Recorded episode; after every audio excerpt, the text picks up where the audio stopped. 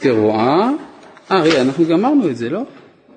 אנחנו, לא, אנחנו באמצע תורה י"ג, סליחה, אנחנו באמצע תורה י"ג הנקראת אשרי עם יודעי תרועה.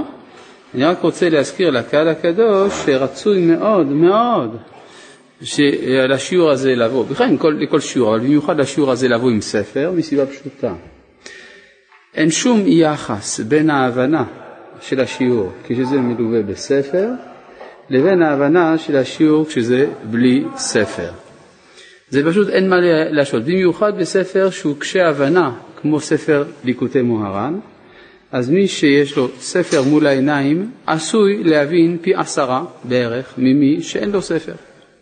שמא תאמרו, מה, לקנות ספר? ספר זה עולה כסף. נכון. אז, אבל אתה קונה לפעמים פלאפל.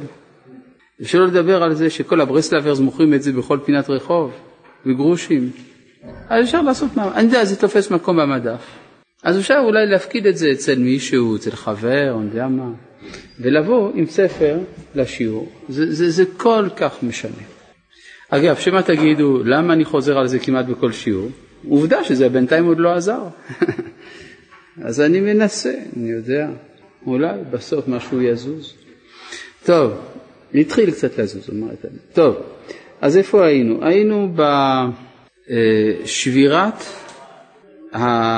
תאוות הממון, כן? שהוא קורא לזה עבודה זרה של ממון, זה, זה הכינוי שהוא נתן לזה.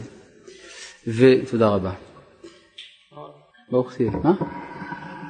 ברוך תהיה. אה, אה, יש עבודה זרה של ממון בעולם, וכדי להעביר אותה צריך רוח עליון, והרוח הזה כשהוא מגיע זה רוחא דמלכא משיחא, כי המשיח מתקן את העולם במידת החסד ועושה חסד למשיחו, והחסד זה המצב שבו אדם יוצא מהתכנסות בתוך עצמו, מה שאנחנו מכנים אגואיזם, למצב של פנייה אל זולתו, אלטרואיזם, וברגע שהאדם פונה אל זולתו הוא הופך להיות צינור במקום להיות כלי, ולכלי יש גבול, ולפעמים גם סגירה, הצינור אין לו גבול, כי אפילו אם הצינור מצומצם, אבל אין גבול למה שאפשר להעביר דרך הצינור. כן? זה המידה של הצדקה, שהיא מביאה גאולה לעולם, והיא אה, מביאה לשמחה, כלומר כשהרוח הזאת שבאה ממלכה משיחה, היא אה, אה, נכנסת בתוך נפשו של האדם, אז זה מקרר את חמימות ליבו. חמימות ליבו, הכוונה תאוות הממון, ועל ידי הרוח שבאה מן העליונים יש התקררות של חמימות הלב, ואז יש שמחה כמו בניגון הלוויים. מה זה שמחה של ניגון הלוויים? ניגון הלוויים זה משא ומתן, ובשמחה הכוונה שאדם מסתפק בחלקו, במשא ומתן שלו, הוא מסתפק, הוא שמח בחלקו. ואיפה מצאנו שהניגון נקרא משא ומתן, שנאמר שאו זמרה ותנו טוב. שאו ותנו זה משא ומתן, שאו זמרה ותנו טוב. אה, השאלה היא עד איפה הגענו? כן, הגענו לזה שיש מדרגה נוספת, זה תיקון בתחום המידות. יש מידה שהאדם יוצא מן האגואיזם שלו והוא נהיה אלטרואיסט, כלומר הוא נהיה אוהב את הבריות, זה בתחום המוסר. וזה מקושר באופן ישיר למידה יותר עליונה שהיא מידת התורה. יש תורה של עתיקה סטימאה, מה זה תורה של עתיקה סטימאה? זה התורה שמגלה את הרצון המקורי, הרצון העליון של הבורא שמתגלה דרכי. התורה הזאת מתגלה לעתיד לבוא והיא מתגלה גם על ידי שהאדם הופך להיות בעל צדקה. כלומר, יש פה שני מישורים, המישור הראשון מוסר, המישור השני תורה. ויש, לפי שיטת עם ישראל, קשר בין המוסר לבין החוכמה, בין המוסר לבין התורה, ולכן מי שיש לו מידת החסד הוא בדרך להשיג את התורה העליונה, מי שאין לו מידת החסד, שישכח מזה. אין לו סיכוי להגיע לתורה עליונה. ומתוך כך נמשכת ההשגחה. כן, אולי רק נזכיר דבר אחד שכתוב באות ג', אה, כן, אולי נראה בכל זאת אות ג' עדיין, נראה אותה שוב למרות שקראנו אותה, ונפש זה בחינת רצון. כן? אני, אני חוזר עכשיו לטקסט. בתורה י"ג, באות ג', ונפש זה בחינת רצון. שכל אלו בני אדם הבאים לחכם הדור, כל אחד ואחד יש לו איזהו רצון. אחד רוצה א', השני רוצה ב', השלישי רוצה ג'. אז מה התפקיד של החכם? והצדיק, או החכם, לוקח כל הרצונות ועולה עמהם. כמו שאמרנו, לוקח נפשות חכם ויורד עוז מבטחה. כן, זה העיר גיבורים, זה העיר גיבורים על החכם, וגם לוקח נפשות נקרא גם כן חכם, ויורד עוז מבטחה. מה זה שהחכם לוקח את כל הנפשות, כלומר את כל הרצונות, והוא מחבר אותם אל הרצון המקורי. אולי כדי להסביר את זה אני אתן משל פשוט. יש אדם, נגיד, שיש לו רצון. הוא אומר, אני רוצה לבנות בית. דבר פשוט לא. זה רצון אחד, אני רוצה לבנות בית. אבל האמת היא שהאמירה הזאת, אני רוצה לבנות בית, זה כולל בקרבו מיליון רצונות. מה זאת אומרת? אני רוצה לבנות בית, אז אני רוצה להזמין אדריכל, ואני רוצה מהנדס בטון, ואני רוצה להזמין פועלים, ואני רוצה אה, אה, להוציא חסכונות מהבנק, ואני רוצה אה, לפרסם שהבית הזה הוא למכירה. זה כבר, הרצון הזה הוא כבר חמש רצונות. בואו ניקח את אחד מהרצונות, הרצון להזמין פועלים. הרצון להזמין פועלים זה כולל ביטוח תאונות, זה גם פנייה לספקי כוח אדם וכדומה, אז זה כבר רצונות בתוך הרצון.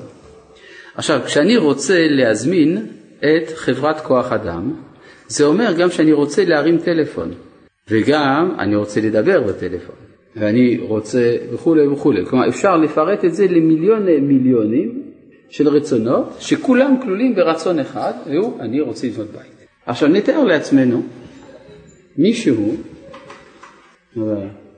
נתאר לעצמנו מישהו שנמצא בתוך כל הרצונות האלה, למשל הפועל, פועל הבניין, אמרו לו אתה מוזמן להביא בטון, הוא לא יודע בכלל שהאיש הזה רוצה לבנות בית. יש מישהו אחר, חברת הפרסום, אמרו לו אתה צריך לפרסם, הוא לא מבין בכלל מה הכוונה הכוללת. יש אחד שלישי שבכלל, אה, כל אחד מאל, בכלל יש חברת הטלפון שהיא העבירה את השיחה, היא בכלל לא מודעת שהיא מעבירה שיחה. של בניית בית. ואז אם אני מסתכל מצד המקבל, אני רואה מיליוני רצונות בלתי מקושרים זה עם זה. אבל חוכמתו של החכם היא לראות מאיפה כל הרצונות האלה באים ואיך הם אינם אלא ביטוי של רצון אחד. אז אותו דבר אנחנו רואים לגבי נפשות בני אדם. הנפשות הולכות אל החכם והחכם צריך לראות מתוך כל הרצונות הרבים שיש בעולם מהו הרצון המקורי שכל הרצונות האלה יתפצלו ממנו. ברגע שהוא עושה כך, הוא מעלה את הרצון הפרטי של כל אחד אל שורשו, ואז הוא יכול להביא תוספת משמעות ושפע לכל הרצונות האלה. זאת אומרת, עיר גיבורים עלה חכם, ומי הוא החכם? לוקח נפשות חכם, מה זה נפשות? לוקח רצונות אל מקורם, ויורד עוז מבטחה ומגלה תורה חדשה, התורה של הרצון המקורי הנקראת עתיקה סתימה. עד כאן מובן? כל זה רצונו של השם. כל זה זה רצון השם, כן. אז זה מה שלמדנו בפעם שעברה. אולי נקרא שוב בפנים. ונפש זה בחינת רצון, שכל אלו בני אדם הבאים לחכם הדור, כל אחד ואחד יש לו איזהו רצון, והצדיק לוקח כל הרצונות ועולה עמהם. ואחר כך, ויורד עוז מבטחה. מה? לצדיק כן, יש רצון. גם לא יש רצון, יש כמה סוגי צדיקים. יש צדיק אחד שאין לו רצון משלו, זה משה רבנו. לכן הוא היה שקול כנגד כל ישראל. יש שרי אלפים, שרי מאות, שרי חמישים, שרי עשרות. זו שאלה באמת, מת הוא לא, אז השאלה אם הוא היה חי. כן, כלומר, השאלה אם למשה יש בכלל אישיות. כן, זה דבר מאוד בעייתי אצל משה. אצל משה רואים שיש לו נטייה אל הכעס. זה הרצון להיות בעל אישיות. כל כך אין לו, שהוא משתדל שיהיה לו, וכשהוא משתדל שיהיה לו, שמה הוא נופל. כן? זה באמת השאלה אם הוא היה חי. כי הנפש החיים אומר שמשה רבנו היה האדם היחיד, כמעט, שבמקום שיהיה לו נפש, הייתה לו נשמה.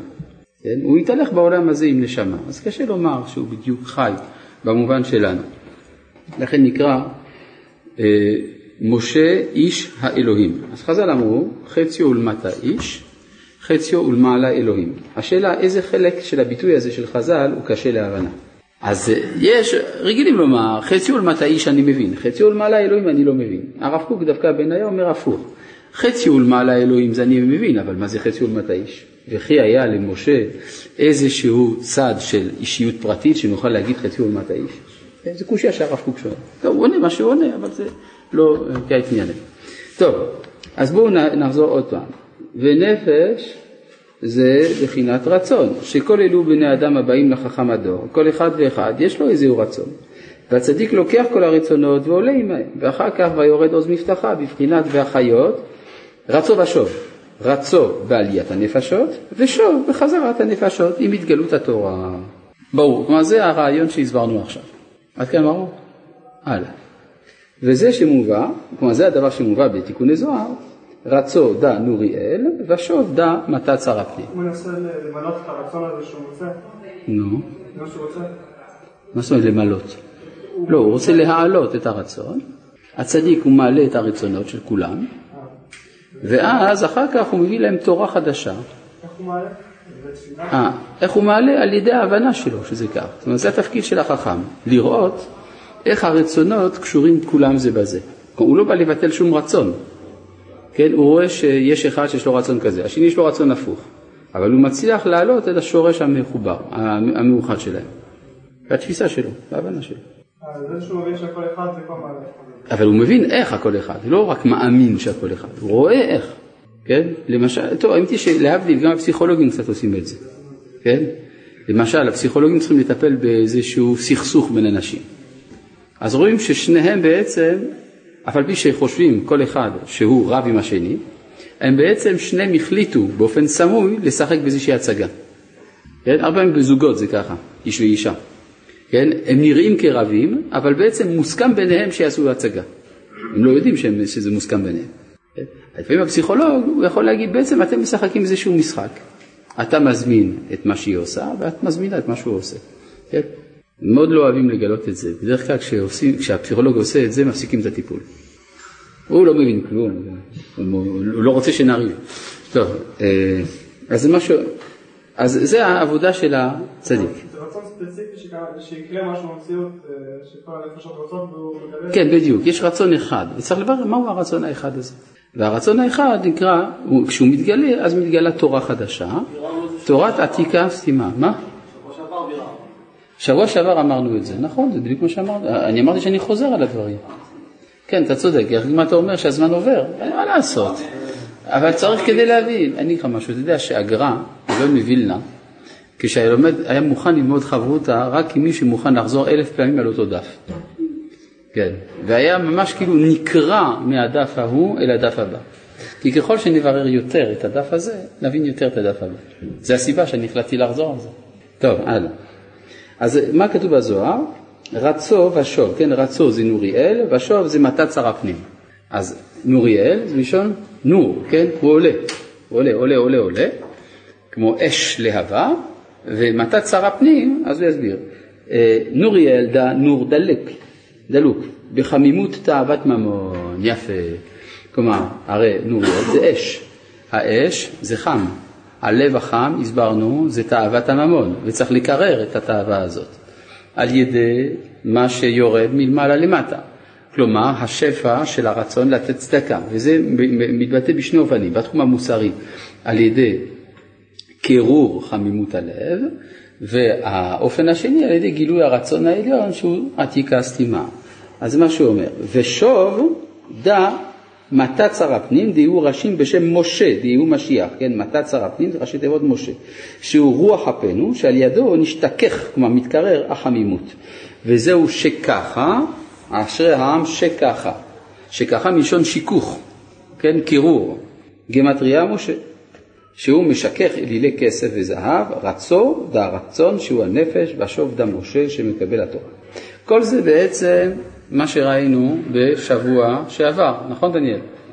מה אתה אומר, להמשיך או לחזור על הדברים? טוב, נתחיל עוד פעם, אבל יודע מה, נמשיך. ועל ידי המשכת, עכשיו אנחנו נכנסים לעומק הדברים. ועל ידי המשכת התורה נמשך השגחה. כלומר, אמרנו שכדי להביא יותר השגחה צריך לבטל תאוות ממון. ואז אנחנו הבנו שעל ידי ביטול תאוות ממון יש גילוי הצדקה. על ידי גילוי הצדקה יש גילוי התורה, וכשיש תורה יש יותר השגחה. זה לפי דת הרמב"ם, שההשגחה היא פונקציה של מידת החוכמה. ככל שהאדם יותר משיג האמת, כך הוא יותר מושגח.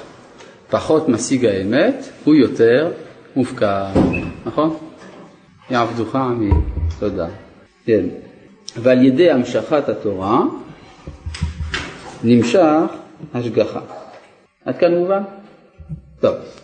כי התורה, אבל זה כמובן מנוגד לדעה המקובלת בציבור שהשגחה פרטית היא נמצאת, תודה רבה, שהשגחה הפרטית נמצאת בשווה בכל. זה לא נכון, אין השגחה פרטית שווה בכל, אלא זה משתנה לפי מידת התורה, או לפי מידת החוכמה, השגת האמת של האדם.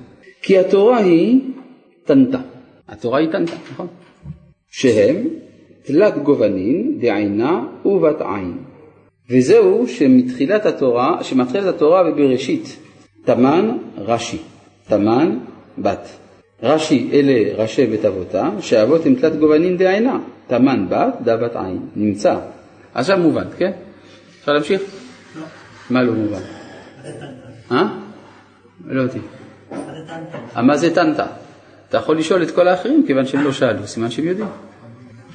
טוב, טנטה זה ראשי תיבות של טעמים, נקודות, תגין ואותיות. טעמים, נקודות, תגין ואותיות. זאת אומרת, זה ממה שמורכב הכתב של התורה. כן? הדבר האחרון זה האותיות. כלומר, למרות שדבר שרואים בספר תורה זה האותיות, ועל גבי האותיות יש תגין, קטנים, והטעמים והנקודות לא כותבים אותם, נכון? לא כותבים בספר תורה לא את הטעמים ולא את הנקודות, אבל הטעמים והנקודות הם חלק של התורה. הייתי אומר, החלק היותר נסתר, היותר עליון. זה כמו טעם במובן של טעמו של דבר. כן? אתה, מישהו אומר, הנה יש מצווה פלונית, אבל מה טעמה של המצווה? אם אני אדע את טעמה של המצווה, אני משיג אור יותר עליון מהמצווה עצמה. אז יש בעצם טעמים ונקודות, אפשר לומר זה כמין נשמה של האותיות.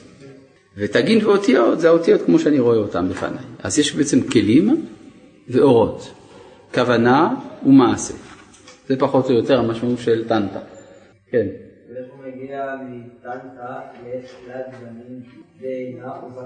אה, איך הוא מגיע מטנטה לתלת גוונים דעינה ובת עין? פשוט מאוד. הרי התורה אם כן יש בה ארבעה מדרגות, בלי להיכנס לכל הפירוט למה ארבעה מדרגות, כן, למה טעמים, נקודות, תגין ואותיות, שזה באמת דבר מאוד מורחב, בתורת הקבלה זה מאוד מאוד מורחב, ופה הוא לא מרחיב, הוא רק מזכיר את זה בדרך אגב, מתוך שהוא סומך או שאתה למדת קבלה ואז אתה יודע את כל זה, או שאתה עוד לא למדת אז בשביל מה לספר לך. כן, אה, אז זה מה שאומר, התורה יש בה ארבעה מדרגות, טעמים, נקודות, תגין ואותיות. והם כמו תלת גובנין דעינה ובת עין. מי שמסתכל בעין רואה שיש שלוש צבעים, נכון? יש הצבע הלבן, ואחר כך יש שני צבעים ב... אה, איך קוראים לזה? באיש... לא, ב... לא באישון, לא ברשתית, ב... לא, אה? הצבעוני הזה, נו. איך קוראים לזה? באיריס. כן, אז יש שם עוד שני צבעים, אז זה שלושה, ויש השחור באמצע. השחור נקרא אישון או בת עין. מה? אה? אז זה יוצא ארבעה, נכון? תלת גובנים ובת עין, אז זה יוצא ארבעה. והתורה היא עיניים, כלומר עיניים זה חוכמה, על ידי התורה אני יכול לראות את הדברים כמות שהם, על ידי העיניים מתגלה האישיות של האדם, הרי אם אתה מצלם פנים של אדם ואין עיניים, אתה לא רואה את האישיות. אם יש עיניים, אתה רואה את האישיות. והתורה היא גילוי הרצון העליון, לכן התורה נקראת עיניים, וכמו שבעין אנחנו רואים ארבעה צבעים שהם שלושה גוונים ובת עין, כך בתורה יש תגים, טעמים, נקודות תגים ואותיות, שימו לב שהאותיות הן שחורות, וגם הבת עין זה שחור. על דרך השחור הזה הכל כלול, כלומר כל התמונה כולה עוברת דווקא דרך הנקודה השחורה, הריקה.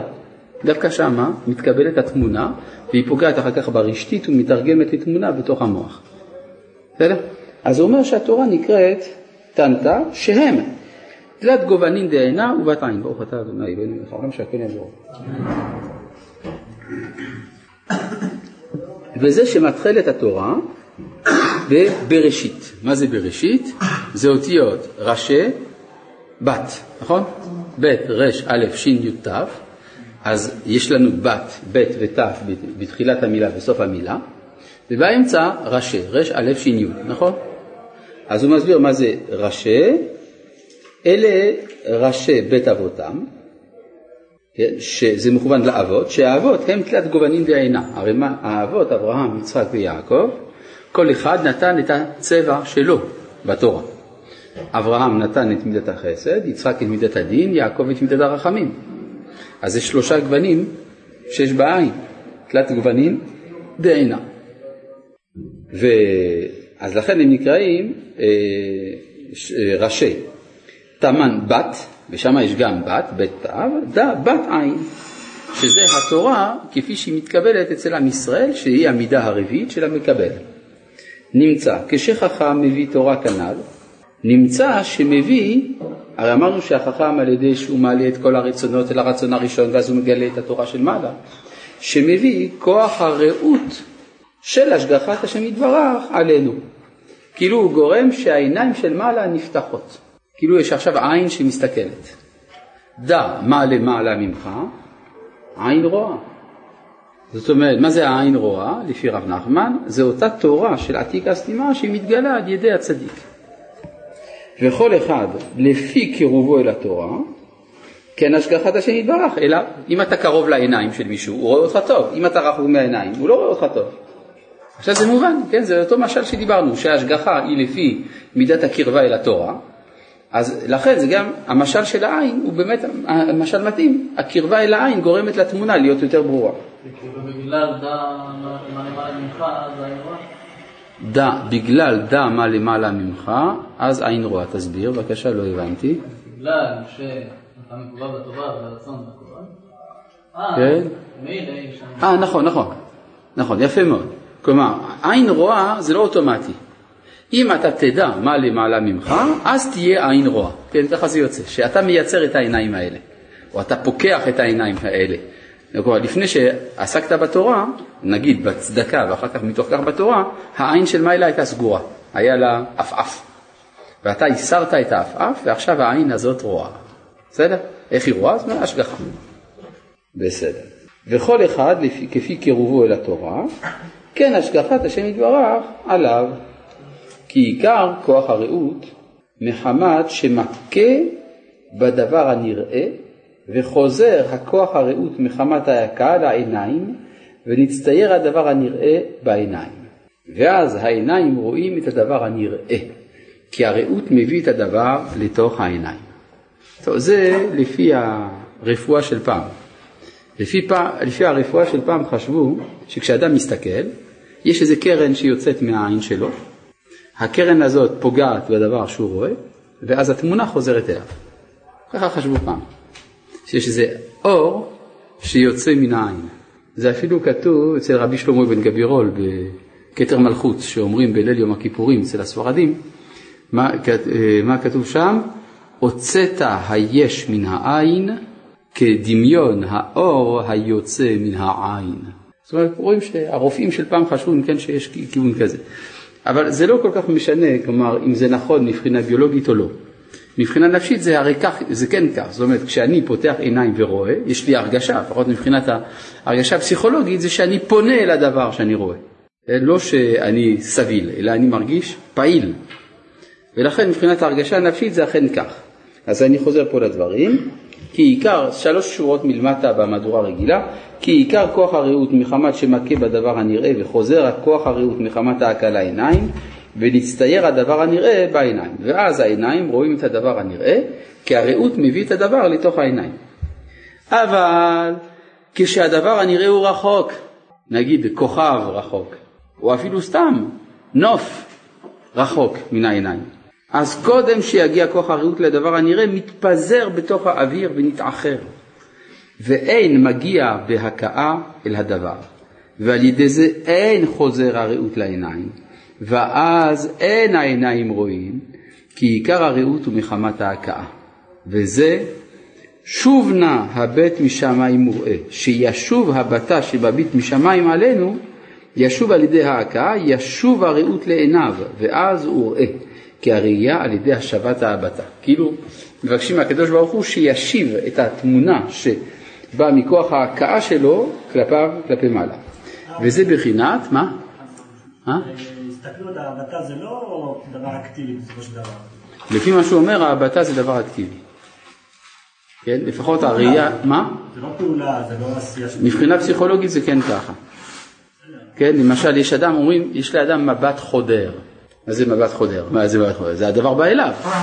אבל כאילו שהוא פועל, נכון? גם כשאנשים מסתכלים זה לזה בעיניים, זה גם כן פועל, איזושהי פעולה, נכון?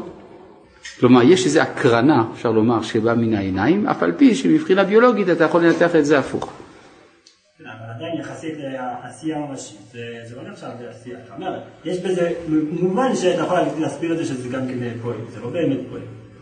אתה שואל שזה לא נכון מבחינה ביולוגית. לא ביולוגית.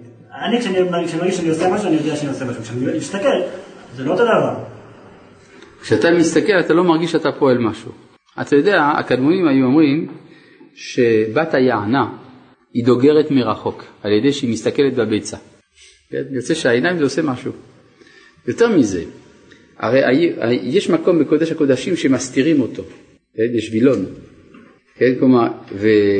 וכתוב כי ראתה גויים באו מקדשה, שהנביא מקונן על זה שהגויים באו וראו מה שיש בתוך המקדש. עצם הראייה יש בזה חילול, יש מימד כזה. כמו עין הרע למשל, כן? אתה רואה, זה פועל. מה רשב"י? כן, הנה רשב"י נותן עיניו, כן? או כל מקום שנתנו חכמים עיניהם, או מיטה או כולי. או חולה במיטה. אז יש דבר כזה.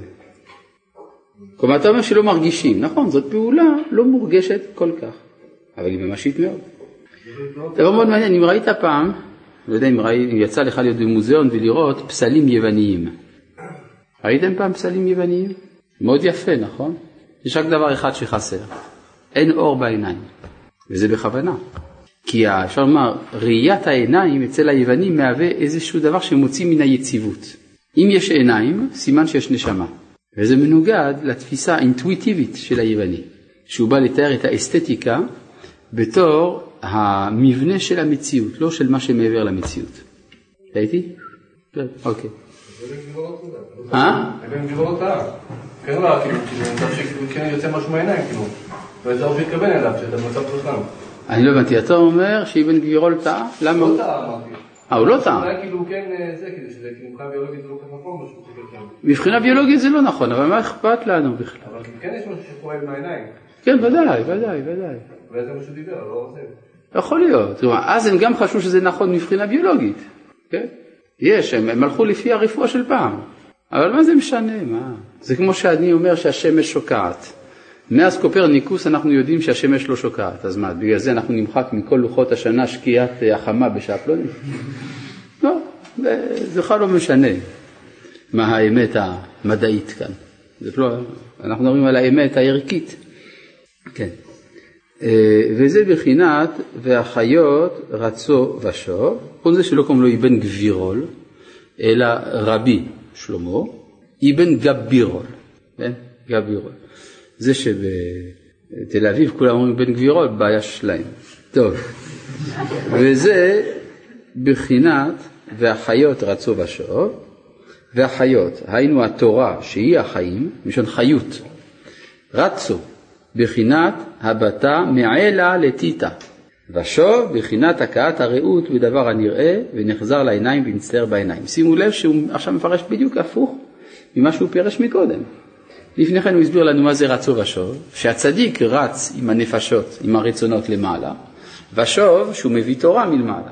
אבל כאן הוא מדבר על ההסתכלות של הקדוש ברוך הוא. אז הקדוש ברוך הוא, מה זה הרצו שלו? דווקא מה שהוא מביא אלינו. ושוב זה שהוא משגיח, על ידי ההבטה, ההכאה שחוזרת בחזרה. כי העיניים הם כמראה לתושה, שנתראה בהם כל דבר שעומד כנגדו.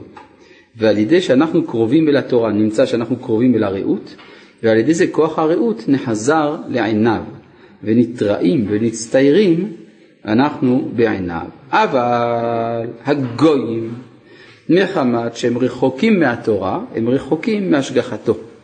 והשגחתו אין מגיע אליהם בהכאה, נמצא השגחתו על הגויים בחצי הרעות, בבחינת רצו, ועלינו השגחתו בשלמות.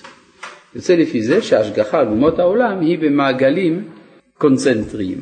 זאת אומרת, ככל שאתה יותר קרוב לישראל או יותר קרוב לתורה, ככה ההשגחה יותר גדולה.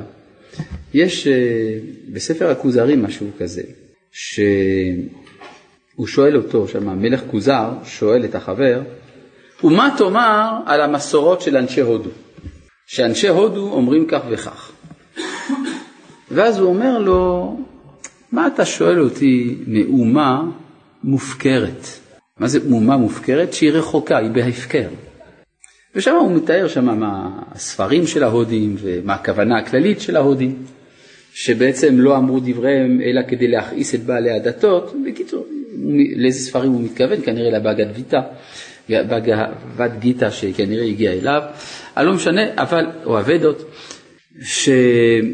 שיש הפקרה במובן הגיאוגרפי. זה הרב ציודה אומר שיש מין גיאוגרפיה של הקודש, שיוצא שיש תרבויות שהן רחוקות במובן הגיאוגרפי, אז הן גם רחוקות במובן של ההשגחה. יש אה, מושג כזה. אז גם אומר שיש ריחוק של אומות העולם מן התורה, גם ההשגחה פחות מורגשת שם. לא, הוא אומר שיש יחס בין תורה לבין השגחה. לא רק בשביל זה יש תורה, כנראה, יש תורה, יש לזה הרבה סיבות, אבל מה שהתורה עושה, היא מביאה השגחה. יוצא לפי זה שההשגחה היא דבר משתנה לפי מידת הקרבה והריחוק מהתורה. מה? הוא חולק על הבעל שם טוב. הוא חולק על הבעל שם טוב, נו אז מה? לכאורה הוא לא רק תלמיד שלו, הוא נין שלו. הוא הבן של הבת של הבת של הבעל שם טוב. אז מה, אז אסור לו לחשוב אחרת מהסבא רבא שלו? יש דברים שאני חושב אחרת מהסבא שלי אפילו. יש דברים שאני חושב אחרת מאבא שלי. ולפעמים יש דברים שאני חושב אחרת ממה שאני חשבתי. אפילו על עצמי אני חולק. אז למה שהוא לא יוכל לחלוק על הסבא רבא שלו? טוב, הלאה. אבל בגלל שהוא חסיד. זה לא חסידות, זה, זה עולם בפני עצמו, זה עולם אחר. טוב, כן. לפי מה קובעים את הקרבה לעם ישראל? לפי הקרבה לעם ישראל. זאת אומרת, לפי מידת אה, ההזדהות עם הרעיונות הישראליים, עם האומה הישראלית וכדומה. למשל, זה דבר מאוד מעניין, שבמשך, הייתה גלות די ארוכה לעם ישראל. רוב הקהילות של עם ישראל, כמעט הכל, היו תחת שלטון אדום וישמעאל, נכון? במזרח הרחוק לעומת זה לא היו הרבה קהילות, וגם כשהיו, לרוב הם התבוללו. כנראה שיותר נוח להישאר במשפחה. ישמעאל ואדום, סך הכל זה קרובי משפחה שלנו. אז איתם אפשר איכשהו יותר להסתדר, זאת אומרת, זה הרגשת הקרובה. לא שהם לא עושים בעיות, בתוך המשפחה יש הרבה בעיות. כן, כן. אה, הלאה. וזה בחינת תיקונה דמרכבתא עילאה ומרכבתא תיטאה. עכשיו הכל מובן. יש בספר יחזקאל שתי מראות מרכבה. כן? יש אה, מראה המרכבה בפרק הראשון, ויש עוד מרכבה אחרי כמה פרקים, שכחתי את המספר של המרכבות, אה, של הפרק. כמו כן גם, בזוהר מדברים על מרכבה עליונה, מרכבה תחתונה. מה זה מרכבה עליונה? רב נחמן, זה התורה. מרכבה תחתונה זה המידות, האדם. הרי גם כן למדנו שיש שני אופנים של המשכה מלמעלה. יש המשכה מוסרית על ידי ביטול תאוות הממון על ידי מידת הצדקה, שזה בתחום של המוסר, וגם יש הורדת תורה מלמעלה על ידי החכם שלוקח נפשות, מעלה את הרצונות, זה בבחינת תורה. אם כן יש לנו, כמו שאצל הרמב"ם מצאנו הבחנה בין טוב ורע לבין אמת ושקר, יש אדם שנמצא במדרגת הטוב והרע, כלומר הוא בתחום המוסר, ויש למעלה מזה אדם שהוא במדרגת החוכמה, אמת ושקר. לא שאין קשר בין עולם המוסר לבין עולם החוכמה, אבל בכל זאת זה שני עולמות. אז כשאדם מתקן מרכבה עליונה, הכוונה שהוא משיג את התורה. מתקן מרכבה תחתונה, הכוונה שהוא מתוקן מבחינה מוסרית. וכל מה שאמרנו ייכנס עכשיו למרכבות. האם התורה לא מוסרית? נו באמת. דיברנו על זה כבר שבוע שעבר. שבעם ישראל, אדרבה, יש קשר מהותי בין התורה לבין המוסר. כמו שאומר הכתוב, ושמרתם ועשיתם, כי היא חוכמתכם ובינתכם. מסביר הרב קוק באורות הקודש חלק ג', ושמרתם ועשיתם זה המוסר, כי היא חוכמתכם ובינתכם, ובינתכם זה החוכמה. מה שאין כן אצל אומות העולם, שיש קשר של הכנה. המוסר עוזר לחוכמה, אבל איננו מהותי לחוכמה. ועם ישראל, המוסר והחוכמה הם עניין אחד. בסדר? רק שזה מתפרט אצלנו בניתוח לשתי מרכבות. יש מרכבה לחוכמה, יש מרכבה למוסר. עד כאן מובן? בסדר. לא, זה שבוע שעבר דיברנו על זה. עכשיו, אה, המרכבה כידוע היא עשויה מארבע חיות, נכון? שור, זה אריה, שור, נשר, אדם, נכון? ככה מובא בספר יחזקאל. אריה, שור, נשר ואדם. זה ארבע חיות. על גבי החיות יש מרכבה. כן, הם, מסובב, הם נושאים את המרכבה. על המרכבה יש כיסא. על גבי הכיסא יש מראה אדם, נכון? אז כל זה צריך לנתח את המרכבה לפי התורה, שזה מרכבה עליונה, המרכבה לפי המידות, שזה המוסר. אז מה שהוא הולך לעשות, יאללה בואו נראה. מה? בואו נראה בפנוכו, בתוך הבתוכו. וזה בחינת תיקונה דמרכבתא עילה ומרכבתא תיתה, שעל ידי החכם שלוקח הנפשות ועולה עמהם ויורד עוז מבטחה, ניתקנו שני המרכבות. כי יש ארבע חיות, בבחינת נפש, וכיסא, ויושב על הכיסא. זה בינתיים מה שהוא יסביר כאן מבחינת נפש, זה המרכבה התחתונה, זו שייכת לאדם. ואז הוא יסביר, אריה שבבחינת נפש זה בחינת אריתי מורי עם בשמי. מורי זה בחינת מרת נפש, בחינת ונפשה מרה לה. וזה בחינת פגם הנפש, פגם הרצון. כן, אריתי מורי, אם כן זה כמו אה, מרירות שבאה לנפש. למה יש מרירות בנפש? כשרוצה דבר תאווה. כן, כלומר האריה שבמרכבה זה המדרגה הראשונה של הנפש, כשעדיין האדם מלא בתאווה רעה. זה הרצון, הוא פגם, הוא מערה לנפש. ועכשיו כשבא זה האדם לחכם הדור עם נפשו ורצונו, והחכם הדור לוקח כל הרצונות ולוקט אותם אחד לאחד כדי להעלות אותם כנ"ל. כי הרי מה עושה החכם? הוא רואה מהו השורש בקדושה של הרצון הרע. יש, החס... הרבה אומר לחסיד, הרי אנחנו רואים שיש לך איזה תאווה רעה, אבל מה המקור בקודש, מה אתה רוצה באמת בתאווה? אתה בוודאי רוצה משהו טוב, בוא נראה מה הדבר הטוב. זה כמו שלמשל הבעל שם טוב פעם אמר לתלמידיו שצריך ללמוד דברים טובים מגנב. מה אפשר ללמוד מגנב? שהוא מוכן לעבוד בלילה, שהוא מוכן להסתכן בשביל העבודה שלו, ועוד כמה דברים כאלה, כן? אומרת, ללמוד בהגנב. ואז מלקט גם כל הרצונות והנפשות שנפלו. וזהו בחינת אריתי. מה זה אריתי? לשון לקט. הרי מה זה לארות? זה ללקט. אז אריתי מורי מלק... שמלקט מרת הנפש. היינו פגם הנפש עם בשמי. אריתי מורי עם בשמי, עם הרצון הטוב שמעלה ריח טוב. זו העבודה הראשונה שעושה החכם. ובחינת שור שבנפש. עכשיו, אחרי שאדם כבר זכה לאריתי מורים בשמי, זאת אומרת שהוא העלה את הרצון שלו אל הרצון העליון, החיובי, מה זה שור שבנפש? זה האור המצוחצח שנתווסף בנפש מחמת הקיבוץ שנתקבץ פיזורי הנפש. ואז מאיר הנפש ביותר. כל זמן שאני בתוך מהירות הנפש, אז הנפש שלי זה אור קטן וכהה. עכשיו זה אור מצוחצח וזוהר. כי כשהרצון אין מאיר, אז הנפש בבחינת ונפש רעבה. כי עיקר הרב מחמת היעדר האור, כמו שאמרו חז"ל, ויענך ויעריבך ויאכילך את המן, מכאן שאסומה אינו שבע.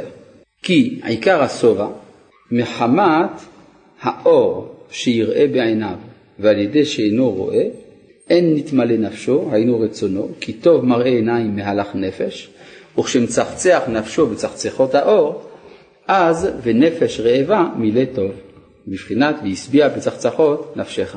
וזה בבחינת שור, לשון הסתכלות, כן, לשור. שורו, הביטו, וראו, נכון? שור, לשון להסתכל. בבחינת מראה עיניים מהלך נפש. כן, זה שלב שני של השחרור של הנפש.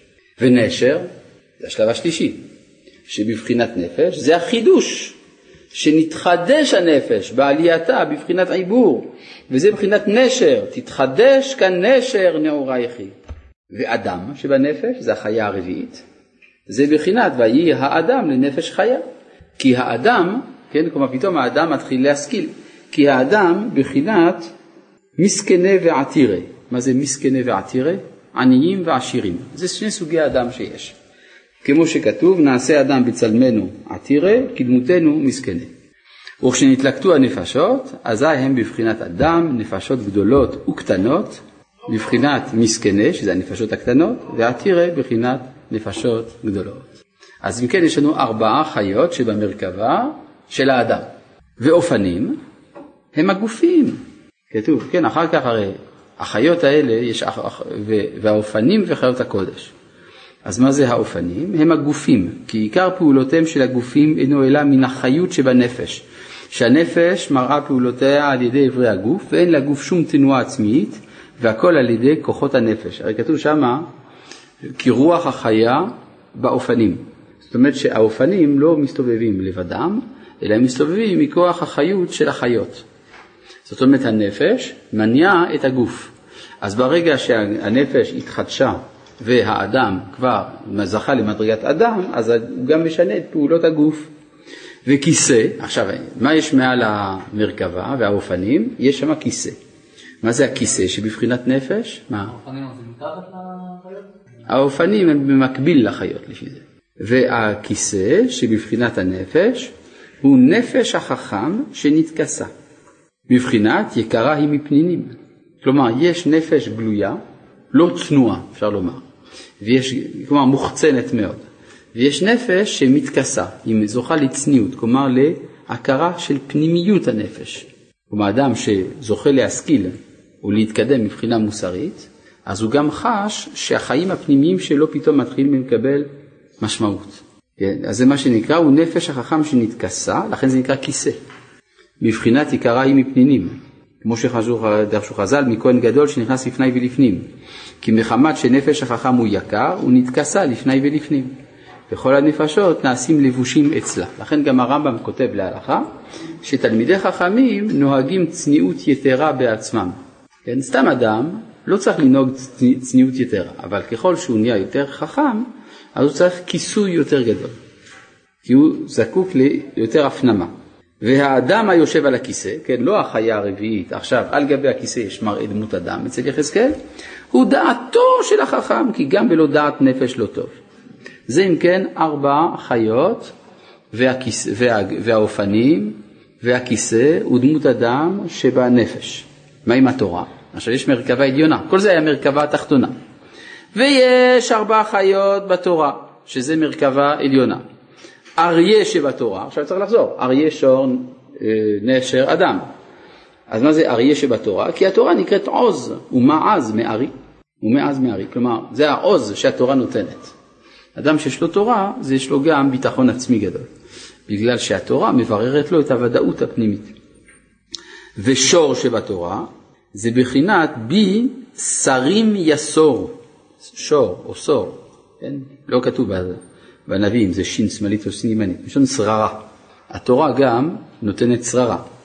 ונשר שבתורה זה בחינת חידושין דאורייתא, בבחינת תתחדש כנשר, כן, אדם מכוח התורה, זה נעשה כמעיין המתגבר, יש לו חידושים. ואדם שבתורה זה בחינת זאת התורה אדם, ויש בה קלות וחמרות שהן בחינת מסכני ועתירי. הרי בתוך התורה יש מדרגות שונות, מה שנקרא קלות שבתורה זה מסכני, כלומר עניים, ועתירי מבחינת חמורות שבתורה. וכיסא שבבחינת תורה, הם דברים שכיסא עתיק יומין. מה זה דברים? עתיק? סתרי תורה. עד עכשיו זה הנגלה, עכשיו יש גם סתרי תורה, לכן זה נקרא כיסא, כי זה מתכסה, והם מכסים את עצמם בסיפורי התורה. ויושב על הכיסא, מי זה האדם שיושב על הכיסא? הוא עתיק יומין, בבחינת עתיק יומין יתיב. כלומר שזה הרצון הראשון שאנחנו לומדים בבחינת תורה של אסתיקה סתימה, ואופנים שבתורה הם הם גופי ההלכות. אמרנו שהרי אופנים מלשון גוף, אז יש גם בתורה גוף שהוא הלבוש שמסתיר את הסתרי תורה. אז למה זה מקביל? מה? למה זה מקביל? יש גופי תורה. כן, לא. לא, זה מקביל, אל תדאג, זה מקביל. כן, זה, עוטף. מה? לא. לא. אריה, שור, נשר, אדם. זה ארבע חיות שבמרכבה, שראה יחזקאל. יש מרכבה תחתונה שזה בנפש האדם, יש מרכבה עליונה שזה בתורה. אז מה זה מרכבה תחתונה שבאדם? זה ההתפתחות המוסרית של האדם, שבהתחלה אריתי מורי שצריך ללקט את, את, את המרירות שבנפשו ואחר כך שור זה הצחצוח של האור והנשר זה ההתחדשות והאדם זה כבר ההשכלה של האדם. בסדר? מסכני ועתירי.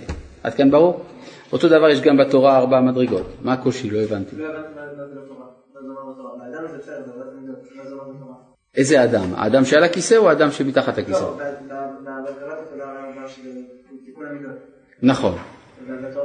אה, זה השגת האמת. השגת האמת? הוא השגת הרצון העליון, אם תרצה. כן, מה שאמרנו, מה שקראנו עתיקה סתימה, בחלק ש, שלמדנו שבוע שעבר ובחלק של השיעור שבו לא הגעת, נכון? שזה הרצון המקורי שבתורה, שמתגלה דרך תורה של עתיקה סתימה. תיקון המידות. צריך להתחיל מתיקון המידות, אז שזה התגברות על תאוות ממון על ידי ריבוי הצדקה, ומתוך כך האדם זוכה גם לתורה של מעלה, ואז אה, הוא מתגלה תורה. מה? זה, לא, זה מתחיל מהמידות. מתחיל ממרכבה תחתונה, אחרי זה מרכבה עליונה, כפי שלמדנו בשבוע שעבר. כן. לא, זה, זה שני סוגי אריה. יש אריה כזה, אריה כזה. כן. מה זה שור של מרכבה עליונה? בי שרים יסורו, זה השררה שהתורה נותנת. כן? מן מלכי רבנן. כן. הוא לא שינה את הסדר בכלל. אה, את האופנים הוא שם בהתחלה, לא יודע, לא כל דבר אני יודע. וזה שמביא בתענית, עכשיו על פי זה הוא יסביר סוגיה מאוד מעניינת בתענית. זו סוגיה מפורסמת שלכאורה אין לה שום קשר למה שאנחנו למדנו, אבל אחר כך נראה את הקשר. זה שמביא בתענית דף כ"ג עמוד ב' מעשי דרבי יונה כדבה יצטרך עלמא למיתרא אמר איזיל ואייתה בזוזה עיבורא ואבקאי אה, באתרא עמיקה באתרא צניע מיכסה סקה ועל ידי זה אטה מיתרא כד הווה מצטרך על מ- אה, מיתרא. זה מה הסיפור שם, שם, הוא קיצר פה את הסיפור. הגמרא אומרת בואו ראה תח הזה מה בין חסידי בבל לתקיפי הרעה דישראל. כן, מי זה חסידי בבל? זה רב הונא ורב חיסדא. רב הונא ורב חיסדא היו גדולי ישראל בבבל, והגמרא קוראת להם חסידי דבבל. מי זה תקיפי דהרע דישראל, אדם תקיף שבארץ ישראל? זה רבי יונה, אבוה דרבי מני. עכשיו, במה ההבדל? מה הם עשו כשלא היה גשם? רב הונא ורב חיסדא היו אוספים את כל הקהל, אלפי אנשים, והם היו מתפללים באמצע הקהל על הבימה, והגשם היה יורד. אז דבר אחד היה ברור, זה שכולם יודעים בזכות מי ירד הגשם. בזכות רב הונא ורב חיסדא, שהיו באמצע התפילה המתפללים. הם ניהלו את כל העסק. לעומת זה בגמרא, הגמרא מספרת שאבוה דרבי מני, רבי יונה אבוה דרבי מני, כשהוא היה רואה שאין גשם, היה לוקח סל, ובתוך הסל היה שם שק, והיה אומר לאשתו אני הולך לקנות חיטה, בתוך השק. ואז במקום ללכת לקנות, הוא היה יורד למקום נמוך ומתכסה בשק, כן, כדי להתפלל, והיה מתפלל במקום שאף אחד לא ראה, וכשהוא היה יוצא מהמקום הנמוך הזה, הטיפות הראשונות כבר היו יורדות, ואז הוא היה חוזר הביתה ואומר לאשתו, לא קניתי, כי עכשיו שיורד הגשם, המחיר של החיטה ירד, אז כדאי לחכות. אבל שאפילו אשתו לא יודעת שזה אז איך אנחנו יודעים? היו כתבי CNN שם. אז עכשיו, זה, זה הסיפור, זה הסיפור המפורסם בגמרא. עכשיו, מה רב נחמן קושר בין הסיפור הזה, שהוא סיפור יפה כשלעצמו, לבין הסיפור, לבין מה שלמדנו. אז הוא אומר ככה, וזה שמביא בתענית מעשה דרבי יונה, כדהבה יצטרך עלמא למיתרא. אמר, אזיל, כלומר כשהעולם היה צריך גשם, היה אומר, אלך, והייתי בזוזה עיבורי, אני אביא עיבורה, הכוונה חיטה, לבריאות, בזוז. כן, מחיר של זוז. כי זוז זה לא הרבה כסף, אבל זה מה שהיה לו, כי הם היו עניים, כן, בגלל הבצורת. והווה קאי באתרא עמיקה היה עומד במקום נמוך, עמוק, באתרא צניעה במקום מוצנע, מכסה שק היה מתכסה בשק, ועל ידי זה ואתם מיתרא היה בא הגשם. אז הוא מסביר ככה, כדאבה מצטריך עלמא למיתרא, כשהעולם צריך גשם, היינו לתורה. העולם צריך תורה. זה נקרא הגשם. למה? איפה הוא, הוא יודע שהגשם נקרא תורה?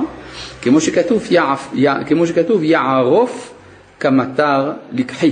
לקח שמה זה התורה שמשה רוצה ללמד. אמר אזיל ואייתה בזוזה עיבורה. עיבור זה בחינת אב ריו. אב הוא שיכוך, ריו זה בחינת חמימות. מובן? לא. לא? הרי אמרנו שהעיקר העיכוב להשגחה זה בגלל שיש חמימות הלב של תאוות ממון וזה מתקן על ידי הצדקה.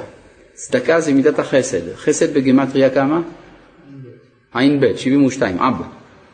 ואילו מידת הדין שצריך לרכך נקראת גבורה, גבורה בגימטריה ריו, רי"ו, שזה שלוש פעמים אב, נכון? טוב, יש לזה משמעויות יותר עמוקות בקבלה, אבל זה מספיק לנו כדי להבין על מה מדבר. זה מבחינת אב, ריו.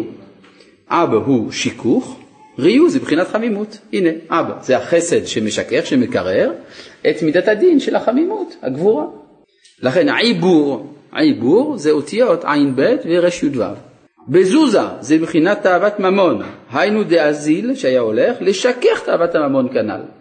ואבקאי באתרא עמיקה היה עומד במקום עמוק, על ידי ששיכך תאוות ממון זכה לאתרא עמיקה שהוא בחינת חסד, כמראה החמה עמוקה מן הצל, וחסד הוא אור יום. כלומר השמש זה נקרא חסד, הרי, וראינו שהאור של השמש נקרא עמוק, כי הוא עמוק מן הצל, כלומר כשאני מסתכל על מקום שיש בו גם אור וגם צל, המקום המואר נראה עמוק יותר, לכן קאי באתרא עמיקי הכוונה שזכה לאור החסד, כמו שכתוב יומם יצווה השם חסדו, ועל ידי החסד זכה לבניין הבית, לבחינת שכל כנ"ל. וזהו אתרא צניעה, שהוא בית המקדש, שהוא השכל. כמו שכתוב, וצנו עם חוכמה, הרי למדנו לפני כן כאילו נבנה בית המקדש בימיו, כי אם יש, יש לו דעת שהוא משיג על ידי החסד, והווה מכסה שקה, כשהמתכסה בשק זה בחינת לקיחת הנפשות, להעלות אותם כנ"ל, כמו שאמרנו על הצדיק, שהוא מעלה את הנפשות, ולוקח נפשות חכם. מה זה קשור לשק? הוא יסביר, וכלליות הנפשות הם המכונים בשם שק. המרצע יצא מן השק. כי הם מתעדנים, למה, למה הנפשות, כללות הנפשות נקראת שק? כי הם מתעדנים משקיה דנחלה. הם מתעדנים, הנפשות, מההשקיה של הנחל העליון, אם כן, השקיה שק, כמו שבבחינת והשביע בצחצחות נפשך, ועל ידי זה ואתם מיתרא שהמשיך תורה, בבחינת ויורד עוז מבטחה. אך צריך לבקש מאוד ולחזור אחר חכם כזה. ולבקש מהשם יתברך שיזכה למצוא חכם כזה, שיקבץ הנפשות, בבחינת ולוקח נפשות חכם, ויעלה אותם ויורד עמם תורה. כי גם החכם בעצמו אי אפשר שיעשה זאת בשכל אחד. כי הם שני שכליים, מה שמקבץ הנפשות הוא שכל אחד, ומה שמעלה אותם ומוריד עוז מבטחה הוא שכל אחר. זה בחינת שין של ג' ראשים ושין של ארבע ראשים, שהשני שינים הם השני שכליים. טוב, זה כבר, הוא, הוא הכניס פה משהו חדש. וזה בא, הוא מתפרש על ידי אגדתה של רבא בר חנה, שכל זה יתברר, כל זאת ועוד בפעם הבאה. שלום.